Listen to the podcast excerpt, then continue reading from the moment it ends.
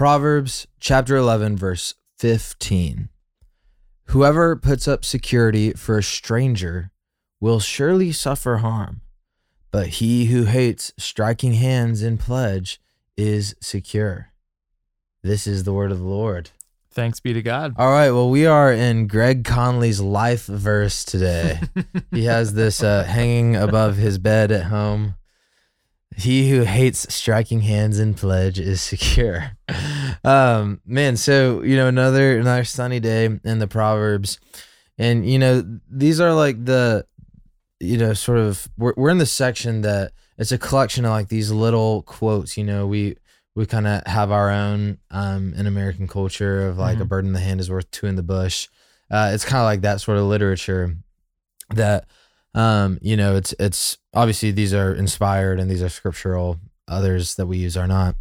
But you know these are kind of meant to be like held in the back pocket and bounce around the mind of a ancient jewish jewish tradesman or father or whatever.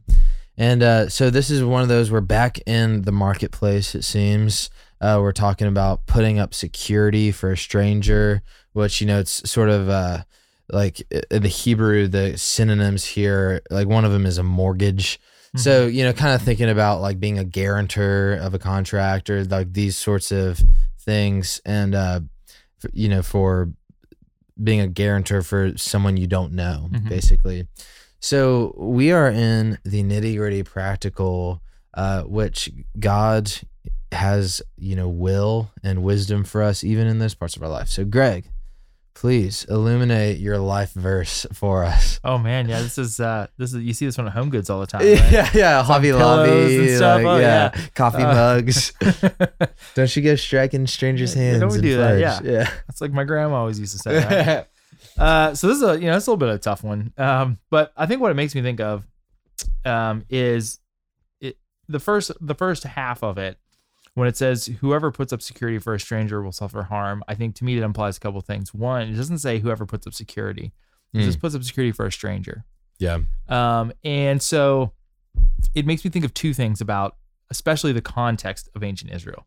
The first is, and we've talked about this previously, we talked about the concept of justice, um, and that the justice and righteousness, the words are the Hebrew words um, uh, can mean one of two things. They can be used different ways. And one of those things is being in right relationship with God, being in right relationship with people. It's a version Mhm. of righteousness, right? Yeah. And so like um being in right relationship with the people around you. You know, the the ancient Israel is a much more obviously communal society than than we have today. I mean, you don't have mass transit and all that kind of stuff. hmm Um and so like why are you not getting to know the people in your life who are asking you for money would be one Mhm. thing, right? Like he's not saying don't lend people money, but maybe get to know people because maybe there's something more implicit in this person than the money you can lend them right? Yeah. um, maybe you have a little more interest in them than this isn't really a business transaction. This is another human being. And I think specifically putting up the idea of a mortgage, because if you you think about the Old Testament and you think about when Israel's first coming into the promised land, right? And the fact that the land is actually assigned to the tribes and to the families. hmm And that according to the year of Jubilee, right, all Mhm. the land was supposed to be returned back to the original family. So there isn't supposed to be this sort of like, this is mine now, it's never going to be yours again Yeah. Yeah. um, and sort of the idea that um, that why is this person even borrowing money from you in the first place, right? Mhm. There's more of a concentration on the person, which is to me is what connects it to Christ, right? Is the idea that Jesus is always looking past like you know your initial need of like, oh hey, I really want to get water, and he's like, I've got living water, right? There's a deeper need here, Yeah. and this to me that kind of points you in that direction, and then the hate striking hand and pledge is secure. Once again, I think to me it speaks about um, what are you depending on to see your promises done. You know, Jesus Yeah. makes some statements about um, not swearing by heaven, about letting your yes be yes and your no be no. That this sort of like I'm going to strike my hand in a pledge, um, and that's going to be my security for this money isn't really one. It's sort of like I think it takes God out of the equation a little bit. He's like, I'm gonna, I mean, I'm a lawyer, so like I certainly understand contracts, Yeah. but ultimately, like that's not that's not ironclad. And then also, um, if that's what you really need to be in relationship with people, is some type of formal relationship. Are you really looking to the person? Or are you just looking at them sort of like a an economic means to an end or an economic entity? Um, Yeah. And so to me, like I said, this is a this is a little bit of an obscure one, but to me, it just makes me think of as you're thinking of people and as you're relating to people, get to know the person and what's really going on with them and the the economic relationship is something that's secondary or maybe something a need you can meet without you know requiring that the money be paid back Yeah, absolutely. You know, I think too, when I was just kind of thinking t- contextually about this um, and the idea of like uh, unwisely and prematurely jumping into contracts or, you know, this idea of like putting up security, kind of investing in a stranger, um, there's certainly like massive threads of that and just like the marketplace that we live in today. And, you know, I, I was kind of thinking like, okay, well, what drives people to do that? Like what would drive somebody to break Proverbs 11, 15, you know, to go against this wisdom? And um, I think it, uh, what a lot of it comes down to is like this desire to get rich quick, right? Mm, Like there's, there's a promise, there's a something that you're chasing after. People don't just like like giving money away to strangers. Yeah. There's a, there's a something uh, that is, you know, reciprocated there. And so, like, whether it's like a weird cryptocurrency or just like whatever it is, um, you see people all the time like jumping into things and then like losing their entire family's money. You know, like, mhm. um, I remember when uh when Bitcoin crashed like a year ago, um, there were all these people who had like literally lost their parents' entire retirement. Like they were kind of like ad hoc being like quote unquote investment planners for their parents and just lost everything Mhm.